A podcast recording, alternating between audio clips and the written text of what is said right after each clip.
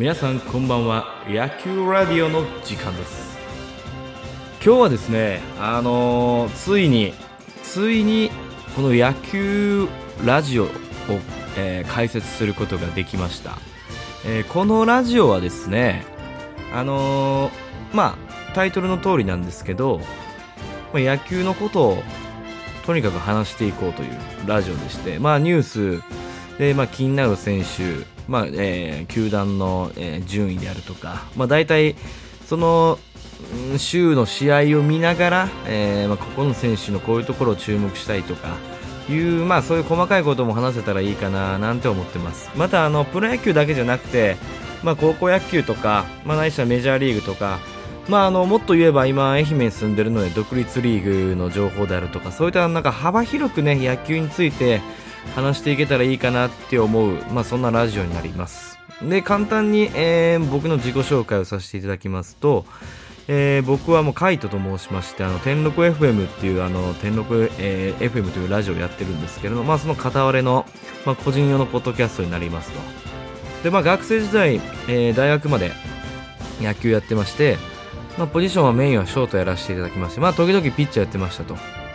で、高校時代まではレギュラー張ってたんですけど、大学時代からちょっと、レギュラーで試合に出場し続けることができなくなってですね、控えに回ったりとか、時にはスタンドで応援したりとか、そういった、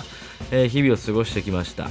で、今は今で、会社の草野球で、ピッチャーとしてやらせてもらいながら、まだ続けております。なので、まだ現役って言い方もあれですけど、まだプレイヤーとしてちゃんとやっているので、その目線も交えながらトークを進めていけたらなっていうところです。はい。で、早速、野球ラジオの真骨頂であります野球についてちょっと話していきましょう。今はですね、6月2日の日曜日です。6月2日日曜日、その時点での、順位ですね。気になる順位なんですけど、セリーグが1位から言うと、広島、阪神、巨人、DNA、中日、ヤクルト。パ・リーグが楽天、日ハム、ソフトバンク、西武、ロッテ、オリックスと、6月2日時点ではこういった、順位になっております。で、ですね、最近ですね、セリーグで言うと、もう皆さんご存知の通り、広島がですね、もう怒涛の連勝に連勝を重ねる連勝し、一時最下位だったにもかかわらず、今首位に返り咲いておりますと。ようやく尾形監督も、ここを決断されて、5番はもう、西川で行くといった決断をしたことが、ちょっと打線にもしかしたら勢いというか、そういったね、流れを持っていったんじゃないかなというところでして、この西川選手もですね、以前です。35年ぶりですかね。24試合連続安打っていう、小早川選手っていう、昔、おられた選手がいたんですけど、その選手が残した記録を、達成したというところが、やっぱり今、好調の波に乗っている、一つの要因になるんじゃないかなと思います。で、三つ目が、捕手の磯村選手ですね。中京で、優勝した、同林世代ですね。僕も同林世代になるんですけど、同林世代の時の5番キャッチャーですね。5番キャッチャーの時、当時2年生だった磯村くんが、1個上の堂林くんが入って、その次に磯村くんが入ったのかな。で、その磯村がですね、非常に今調子がいいんですよ。カープの捕手陣ってもうご存知の通り、石原選手もいれば、相澤選手がいると、硬いんですよね。そんな中で、今、ようやく、調子も上がってきてますし、なんでしょう、背番号40って、達川選手であるとか、倉選手であるとか、歴代に、選手を見るとですね、結構泥臭いというか、ちゃんと、ちゃんとって言い方もおかしいな、泥臭く、もうガッツ、それを象徴するようなプレーをしていくみたいな選手が突き継いでる40番の背中を今体現しているような、そういう今プレースタイル結構あってですね、例えばサヨナラのチャンスの時に相澤選手が決めた試合があったんですけど、その時にですね、その前のバッターが確か磯村選手だったんですよ。ちゃんと送りバントを決めて次につなげるみたいな、そういったこともちゃんとできる選手ですので、結構この今保守離れというか、保守に対して結構各チーム苦戦している中で、ここまで強い保守陣を育ててきているのは、さすがカープだなっていうところありますし、やっぱり何よりもセンターラインがしっかりしているっていう。キャッチャー、相澤、石原、磯村、この3枚、看板がいて、で、ショート、セカンドには田中菊がいて、センターは去年まで丸だったんですけど、今はもう野間くんがいると。もう野間くんが1番を打って、ずっとチームを引っ張っていっている状態なので、やっぱこのセンターラインがしっかりしているチームはまずブレないです。そして何より、ピッチャーの大瀬良くんがですね、今2位の6勝かな、5勝か6勝どっちか忘れましたけど、さすがだなと。5勝か。5勝で、今、セリーグで2位か。今永くんが6勝なので。やっぱりこのエースと呼ばれるピッチャーがやっぱり、ちゃんと結果を残してるチームは強いです、やっぱり。で、その次にやっぱ床田くんとかジョンソンが、5勝ずつ上げてると。この3枚だけでも15勝してるんで、もう、この時点で他の球団よりも群を抜いてるなっていうのはなんとなくわかるんじゃないかなっていうところではあります。それに加えてやっぱり打者陣の調子がいい、好調な成績もありますから、それはやっぱり、1位に来るべきして来ているなっていうところは伺えますよね。本来であれば、なぜそこまで、今年また3連覇から4連覇になる、原動力は何なのかみたいなことが話せたら、このラジオも大したもんだなと思うんですけど、まだまだね、このラジオも始まってばっかなので、そういったところはちょっとおいおい、研究していって、来週は誰かから話を聞いてですね、こう伝えていけたらなとは思います。カープの要因は、ざっとこんな感じかなと思いますね。で、あと僕が気になる球団はですね、やっぱり所属というか出身が大阪ですので、やっぱり関西といえば阪神なのかなっていうところで、今順位を見ると、2位に上がってきたと。以前は本当広島と阪神、5位阪神、6位広島か。そういう最下位の順番があってですね、もう今年阪神終わったかなと。結構誰もが、囁いてたこともあったんですけど、やっぱり2ヶ月ぐらい経つと、ちょっとやっぱ変わることもありまして、今ちょうど2位に来てると。1位の巨人がちょっと失速している気味はあるんですけど、やっぱり阪神も好調の要因が、僕は思うのがセンターラインの、固定ができているなっていうのがやっぱりありますね。キャッチャーは梅野、今打率は3割5厘ですけど、4月から飛んで4割ぐらいあったんですけどね。今はちょっと打率落ちてきてますけど、そんな梅野の好調もあって、で、ルーキーの近本ですね。皆さんご存知の通り、ルーキーのセンターの近本がセンターとしてもしっかり固定されて、で、あとは二遊間。この二遊間があとはどうなるかっていうところが今、阪神の僕は唯一の課題、唯一というか一つ課題だなと思ってて、セカンドはもう糸原で今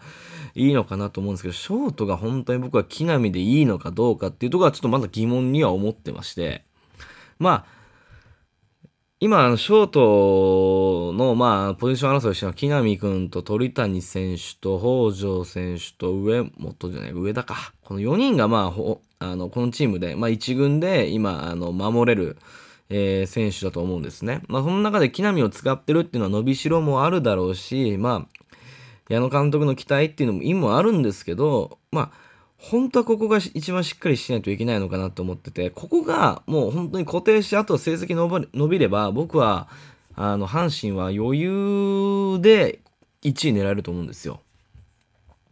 だから最近の打率とか見るとですね、やっぱり木浪君もちょっと1割台なので、そこがちょっとどうなのかなと。あとまたいい情報として高山の打率が異常に上がってきたと。この間の逆転満塁サヨナラホームランをきっかけじゃないですけど、そこからやっぱり今ちょうど高山の波が来てるので、そこは今このままガツンといってほしいところでありますよね。今福留もちょっと出てないみたいで、今1軍も登録されないから2軍に行ったのかなっていうところもあってですね、やっぱこのチャンスを、ぜひとも掴んでほしいなっていうのは本当にありますね。そこが今阪神にとって結構いい情報なのかなというところではありますね。あと広島1点あるとしてはやっぱり田中康介の不調ですかね。1割台ですか今。昨年までね、2割7分とか2割8分とか2割9分とか打ってた、リードオフマンが今全然調子が上がらないっていうところで、ちょっとやっぱ尾形監督も頭を悩ましてるんじゃないかなっていうのはありまして、康介がね、本来の調子を取り戻せれば、打順がすごい面白い展開になると思うんですよね。野間が今1番打って2番菊池打ってますけど、ここがもしかして入れ替わる可能性もありますし、バティスタ今3番打てる時点で結構熱いんですけど、打線的には。だから、もしかしたら康介あたりが6番とか7番とかに来て、今、磯村君が6番打ってますけど、そこら辺がしっかりしてくれれば、下位打線、これもまた怖い存在になってきますので、康介の調子が上がれば、もう多分カープはぶっちぎりで1位だなっていう感じがします。であとはサードの小久保くんですね。サードってスタメンは阿部君でなってたんですけど、調子が上がらずってところもあったので、多分小久保君に代わって、今は結構いい調子で上がってきてるので、このまま小久保君が、固定になるんだろうなっていうところではありますね。あとは、長野選手かな。長野君が、どこまで調子が上がるかっていうところで、期待はしていきたいなってはあるんですけど、結構楽しみな選手はいっぱいいますよ。なので、やっぱり、非常にここからどう上がっていくかですかね。一岡君とかも普通にね、いい成績残してますし、あと栗君が、毎度ながらやっぱり、なんでしょう。まだまだこう、本調子じゃない気はするんですけどね。ここら辺が上がってくれれば、やっぱりもうチームとしても安泰になってくるんじゃないかなっていう感じではあります。はい。あとジャイアンツ行きましょうか、ジャイアンツ。ジャイアンツは基本的に、僕は心配はそんなにしてなくてですね。なぜかっていうと、原監督のカリスマ性っていうのはすごい、やっぱりね、数字としてもちゃんと現れてるんですよ。1年目初めて就任した年も優勝で、2回目就任した年もいきなり優勝で、もうこれ3度目あるだろうっていうところで、やっぱり、今なんとか3位に切り込んでますけど、やっぱ原監督のいいところって、ちゃんと打順固定する選手は固定して、それ以外はやっぱり若手にチャンスを与えてるところがやっぱり僕はすごいなと思ってるんですよね。特にファーストで今大城くんが出てますけど、本来ここであれば、岡本和真が守って、サードにビアヌエバでしたっけ、今年から入ってきた外人がいるんですけど、キューバかな、入ってきたと思うんですけど、そこを、固定せずにやっぱり岡本をサードに回して大城をファーストに回すと、バッティングがいい大城をファーストに回すっていったところのその打順の組み合わせというか、そういうところもやっぱりさすがだなと思いますし、何より開幕から調子良かった1番セカンド吉川直樹の怪我の後、誰がセカンド守るかっていうところで、やっぱり山本博康とですね、安弘をですね、バッチリ固定してですね、ここまで使ってきてるあたりがさすがだなっていうところではありますけどね。本来であればここを一番変えるところではあるんですけど、ぶっちゃけ言うと原監督になってから実は唯一課題があるのがセカンドなんですよ。原監督になる前って、なってからも少しはあったんですけど、セカンド西俊久っていう伝説の、セカンドの名手がいまして、で、原監督の西ってなぜか仲悪いんですよ。なぜかわかんないんですけど、で、原監督就任した年、今まで西1番打ってたのに急に2番になって、気づいたら8番打って、気づいたらスタメン外されてるっていう、謎の光景が生まれてまして、で、そっからですね、西が、抜けてから、セカンドで、フルで出た人ってあんまいないんじゃないかなって思うぐらい、セカンドで、レギュラー張ってる人僕はあんまり見てないですね。脇屋とか、ぐらいしか記憶にないですね、本当に。あとケイシー・マギーとか、時たまね、2年前かな。マギーが入ってましたけど、それ以来あんまり固定できてないセカンド、ようやく吉川尚輝が行くんじゃないかっていうところでやっぱ怪我してしまったので、そこがやっぱり原監督でもちょっと計算外だったのかなと。で、あとやっぱり毎年言われてますけど、大型補強の選手がそんなに活躍していないんじゃないか説。やっぱり陽大館、中島、住谷、あと誰だっけ、大竹、あともろもろ。諸々でまとめましたけど、まあ結構総額したらその数億、数十億いくぐらいかな、数十億もいかんか、数億は軽くいくぐらいの大型補強をしておきながら、今スタメンで名を連ねている選手が全員出てないと。まあ、住谷銀次郎も今日出てますけど、まあ、小林と、まあ、入れ替わりですし、まあ、そういったところがちょっとやっぱり毎年思いますけど、補強があんまりうまくないなっていうのはやっぱ思いますよね。でもまあこの補強が選手として補強しているのか、それともその後のことも考えて選手じゃなくてコーチとして迎え入れるためのあれだとしたら、まあまた話は違ってくるんですけど、そこのシーンはちょっと僕もわからないんで何とも言えないんですけど、でもまあなんかジャイアンツがそういう選手を取るから、まあなんかうまく回ってるという、まあ説はあるんですよ。まあ例えば日本ハムから出された陽大館選手って全然まだまだバリバリできたのにもかかわらず、まあチームの事情もあって、まあ若返り化進めることもあって、戦力外通告を受けたと、戦力の中に入ってなかったと。その中で陽大館を拾えるこのキャパのでかさ、懐のでかさ、まあ中島もそうですよね。オリックスからまあ出て誰が取るんだっつったら、やっぱり巨人じゃないと取れないんですよね、この大型の選手っていうのは。まあそういったところではやっぱりすごいなとは思いますけど、まあ戦力という視点から見ると、まあそこまでいらなかったんじゃないか。それだったらもうちょっといろんなところに還元した方がいいんじゃないかっていう、まあ見方もありますよね。まあそれがまあ僕はジャイアンツを見る目なんですけど、まあ最近ちょっと思うのが亀井くんがやっぱりここで来てバリバリ調子を上げてるっていうのはやっぱりいいですよね。まあジャイアンツ2度目の就任の時に、まあ亀井がブレイクした年でもありますから、まあそこでね WBC も選ばれてね、まあイチローと同じポジション守って、まあ何やかんやチヤホヤされてちょっと下降気味になりましたけど、まあ心を入れ替え最近頑張っているという風な、まあズムサタの映像も見ますし、まあ選手のコメントとかもでもね、まあそういうの見ますから、まあやっぱり。やるべき人がやるべきことをやったらやっぱ結果つながってくるんだなっていうのはこうでは見えます。であとはまあ丸義弘ですね。やっぱりジャイアンツに移籍して、まあ、初年度ですかでなんですけど、やっぱり結果としてやっぱ素晴らしい成績を残してますし、まあ、小笠原道弘もですね、まあ、移籍して初っ端すごい成績を残してますから、まあ、初っ端はそんなに関わらないのかなっていう見方もあるんですけど、まあ問題は 2,3 年経ってからの丸ですね。このまま順当に行くとは僕は思ってないので、まあ、何かしら絶対、怪我なり、調子を崩す時は来るでしょうと。その時を見越しておそらく外野で誰が使えるのかっていうのを今多分認められるんじゃないかなと個人的には思ってます。まあそこまでまあ深読みしているかどうかはちょっとわからないですけど、まあざっと僕が好きな個人的なチームを述べてみました。で、まあ、トピックスでと、まあ、各球団それぞれ言っていきましょうか。まあ、ヤクルトスワローズですね。今でこそバレンティンが復活しましたけど、復活する前は村上宗隆くんですかね。九州学院高等学校から、ヤクルトに、1位かな。1位が2位で入ってきたはずなんですけど、まあ、いわゆる清宮世代ですよ。多分、結構ニュースにもなったと思うんですけど、高卒新人離れの功績残してるんですよね。ここまで1年目に関しては17本塁打2割8分8厘だと。でしかも今バレンティン戻ってきたからいいんですけど、戻ってきてなかった、まあ、抜けてた時は彼が4番を張ってましたね。だから19歳で4番を張るっていうところがもうなんかすごいこう未来をこう見据えてまあやってるところがさすがなんかヤクルトだなと。まあヤクルトって今監督小川監督ですけど、ヘッドコーチは宮本慎也ヘッドコーチですから、まあ宮本選手と多分そういうね、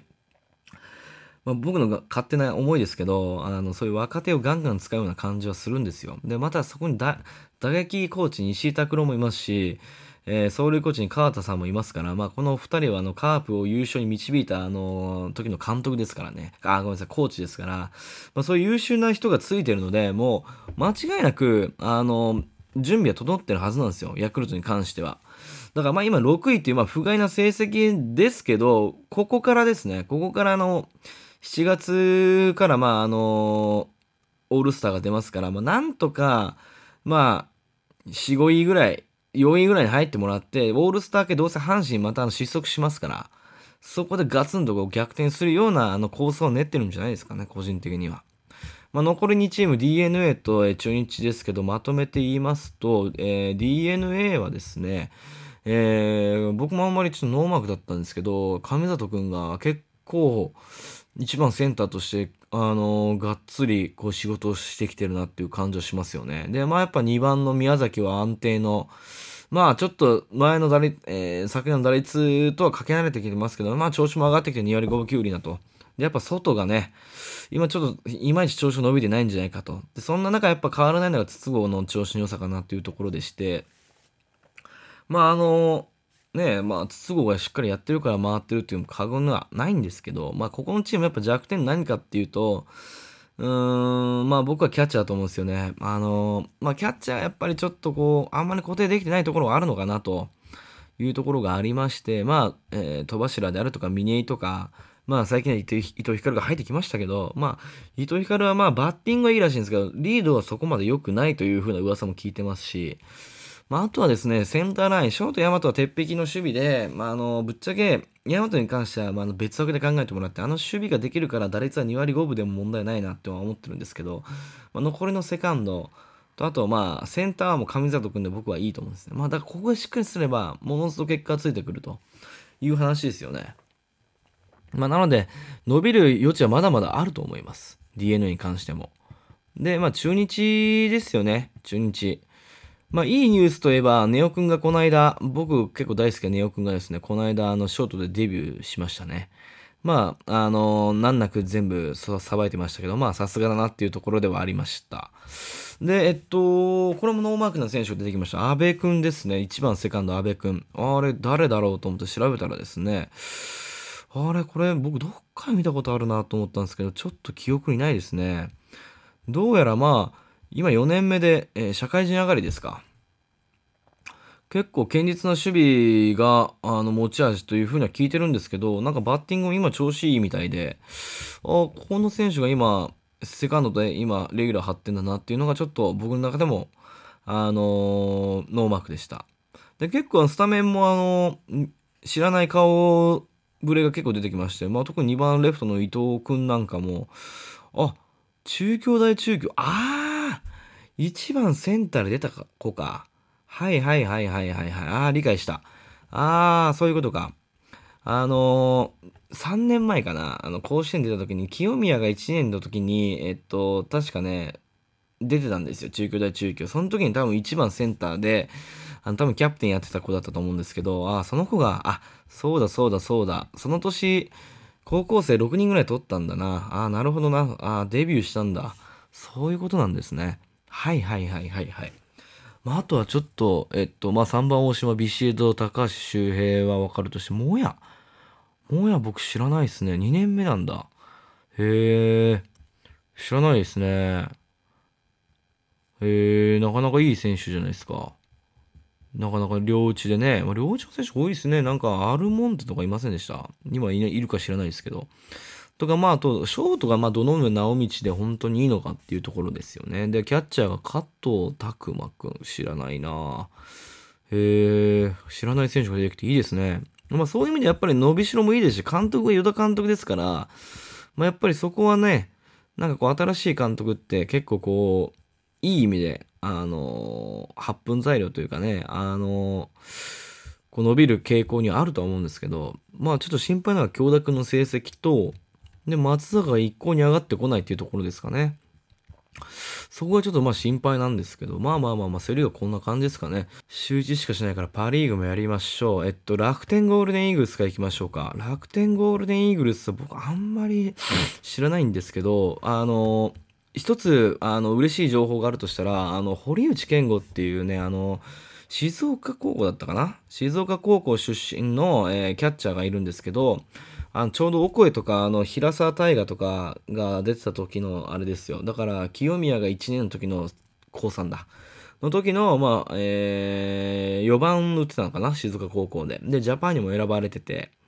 すごいポテンシャル高いのでいつか出てくるだろうと思ったら、ようやく出てきたなっていうところで、このまま島君から取っていくのかなっていうところはちょっと感じるところであるんですけど、今島君も調子悪いみたいなんで、このままちょっといい感じに取っていってほしいなっていうのがあります。で、あと今江がやっぱりベテランらしく調子を上げてきたというところもあってですね、ここの今江ぐらいが上がってくるとやっぱりチーム全体も勢いにできますし、やっぱりこう発奮材料になりますよね。あとはこの浅村がどこまで成績を伸ばしていけるかどうか、まだまだこれからだったと思うので、ガンガン伸びていってほしいなというところではあります。でピッチャー陣は僕もあんま知らないんですよね。ちょっと次回まで勉強しておきます。で松井くんが今いいんですよね、調子が多分。次回まで勉強しておきます。でホークスですね、ソフトバンク。僕もこれちょっと勉強不足だったんですけど、今福田くんが一番打ってるんですね。結構調子いいんですね、4割台って。前までは今宮が3番打ってて、ちょっとちょこちょこしたんですけど、嬉しいニュースとしてやっぱり中村晃が自律神経の病気から復活してきたってところがやっぱり一番嬉しいんじゃないですか、ホークスファンからすると。やっぱりで、あと個人的にすっげえ気になるのが周東選手、めっちゃ足速いですよね、周東右京。しかもこの選手何がすごいと、育成なんですよ、2017年の。また育成からこうやって1軍に起用される選手が出てくるっていうのは、これすごいなと思って。でやっぱり1軍じゃなくて、何でしたっけ、育成選手から上に上がるのって何か一つこう武器がないとやっぱ難しいですし、この周東選手はめちゃくちゃ足速いらしいんですよ。なんかね、パリーグ TV に載ってて、2等3等周東っていうね、なんか面白いタイトルに載ってたんで見たら、めちゃくちゃ足速かったっていう。だからすごい興味あるというかね、すごい注目している、選手でも ありますと。で、あとはですね、僕個人的に好きなのは明石健二なんですけど、明石健二のね、プレースタイルすごい好きで、なんかすごいこう、なんかザ・センスみたいな。この人ほどザ・センスみたいな人を僕見たことがなくて、なんかすごいくねくねした動きでパンチ力もあるし、足も速いし、どこでも守れるっていうね、非常に大好きな選手でもあるので、頑張っていただきたいなっていうところではあります。で次日ハム行きましたが、日ハム僕結構ね割とね喋れる方なんですけど、今日ハムってもちろん 1,2 番4番までか、大体固定はしてて、西川春樹、大田泰示、近藤健介と、すごい怖い打線ですよね。思いません？西川が出て大田泰示が普通に返せるっていうね。で、やっぱりジャイアンツから大田来てよかったですよね。すごいここで覚醒してますし、何より栗山監督の下で野球できてるっていうのは、非常に選手にとってもプラスになるんじゃないかなっていうのは、なんかいろんな選手を見て思いました。で、やっぱり大きなトピックスとしては、清宮選手が帰ってきたことで、球団8000号を確か彼が達成したんでしたっけ。持ってるなっていうのがありますよね。さすがです。で、あとは平沼くんですね。僕、平沼くん結構好きなんですけど、ご存知の方いるかな？4年前かな？ 5 年前ぐらいが敦賀気比候補で4番ピッチャー出てたんですよね。で、一応2年の時からも出てて、その時は7番ピッチャー出てたんですけど、その時から、やっぱり打撃にすごい定評があったということで、ピッチャーからショートに変わりました。で、今はそのショートで、バリバリ頑張ってるみたいで、もう今7番ショートでね、プロにも出てて、中島くんとかも出てないみたいですから、非常に調子がいいですし、あとはあれですね、杉谷選手、杉ノールですか、左右両打ちでホームラン打っていきなりアナウンス、翌日の、プリンス西武ドームで、いじられると、そういったね、一面を見せているところがやっぱり日本ハムもさすがなっていう、成績も出てますしね、2位ですから、今年田中健介も引退しますし、そこの中でね、どんだけ勢いを上げれるかっていうところはやっぱポイントじゃないですかね。で、そこは僕も期待したいですね。で、次はオリックスですか。オリックスは個人的に好きなのが吉田正尚と杉本さん。なんで杉本さんって言ったのか分かんないけど、この杉本裕太郎は絶対えげつないバッターになると思います。多分。いや、これえぐいっすね。YouTube で見たんですけど、これえぐいです。弾道がえぐいですし、何より打球の角度がえぐい。で、デビューした時かな、昨年か、7試合の出場にとどまるんですけど、2本の満塁ホームランを記録してるっていう、すごい、えぐい確率でホームラン残してるんですよね。これびっくりじゃないですか。そんなえげつないポテンシャルを持った選手が、やっぱこうやってまだまだ、眠ってるって考えると、オリックスも結構宝の山の持ち腐れだなっていうところがありまして。で、やっぱり、3番の吉田くんとかもですね、フルスイングエグいですし、もっとどんどん出てくる選手いっぱいいるんじゃないですか。だからね、ちょっと楽しみなんですよね、逆に。佐野広大。聞いたことあるな。勉強していきます。で、あとはどこだ？あとは、あとはロッテか。ロッテとライオンズだな。ロッテはですね、まあ僕も個人的にすごい推してる選手でもあるんですよ。まあ、なぜならロッテって応援かっこいいし、やっぱり井口監督がすごいカリスマ性を感じるなと思ってて、必ずこれ僕ロッテはね来るってずっと前々から言ってたんですよ。で今ロッテの調子を見ると、まあ、正直ちょっと、調子あんま良くないなっていうのは感じるんですけど、まあ、やっぱりですね、僕どっかで予想したと思うんですけど、やっぱ1番センターが固まらないとね、今荻野くんでいい感じになってますけど、そこがやっぱりいつか藤原が来た時にどう来るのかっていうのもありますし、今ね結構若手がすごいんですよ。和樹とか覚えてますかね、大阪桐蔭高校かなで3番サード出てたんですけど、まあ、その時からですね、これ必ずやってくれるなっていうのは思ったんですよね。で今和樹くんがですね内野手にいるし、まあ、あとは大河がどこまで伸びるかだよな。大河が早く伸びないとちょっとさすがにやばいかもしんないね。平沢大河もそういったところもあってですね、結構今本当は結果出してほしい選手がまだ出せれてないっていうところがあって、まあちょっと微妙なところもあるんで、まあって感じです。まあやっぱショートの三木くんも、まあショートって今一番ロッテの中で頭抱えてる課題だと思うんですよ。誰でも固定できないですよね。去年は藤岡くんが、固定してましたけど、打率見たら2割4分とかだったんですよね、確か。やっぱ弱いんですよね。二遊くんが強くないと。で、今中村翔吾も調子悪いんで、多分怪我明けか分かんないけど、そこがちょっと期待したいとこですね。で、あとはラストライオンズか。ライオンズがですね、やっぱりね、一番秋山に戻したところがもう、すべての調子上がってきた要因じゃないですか。前まではなんか金子くんが1番張ってましたけど、まあ打率が上がらないんですよね。でやっぱり浅村が抜けて誰が、その穴を埋めるかっつったら誰だろうみたいな、ごめんなさい浅村じゃない、浅村が抜けた3番セカンドで今ハマってるのが外崎なんですよね。もう僕は外崎を3番に使い続けるべきだなと。なぜなら秋山が出て源田が送って、まあ打ってで外崎が返せなくても山川でいますから、森と前まで回したらもうこっちのもんですよっていう考えがあるから、やっぱりこの1番秋山はね外せないんですよ。これ3番にいてましたけど、やっぱり1番秋山ですよ、どう考えても。まあもちろん秋山に代わる出塁率打率を残せる人がいてれば秋山でいいんですけど、今は秋山でいいと思います。そしたら源田がやっぱり送るかないしは進塁打打つかヒットでつなげて 3,4 で返すっていう、まあ、山川君が20本ぐらいホームラン打ってるんですよね、もうすでにこの時点で。なのでやっぱりね、その黄金のねスタメンは変えない方がいい。まあ山川の後に森友哉が構えてますから、まあ、その時点でもうえぐいですよね。まあっていう、まあざっくばらんに12球団紹介しましたけど、まあこれ週1なんで、まあ内容の濃い、ものをやっぱこうやってねガツンとやって、まあ、聞いてもらえたら嬉しいなっていうので、ま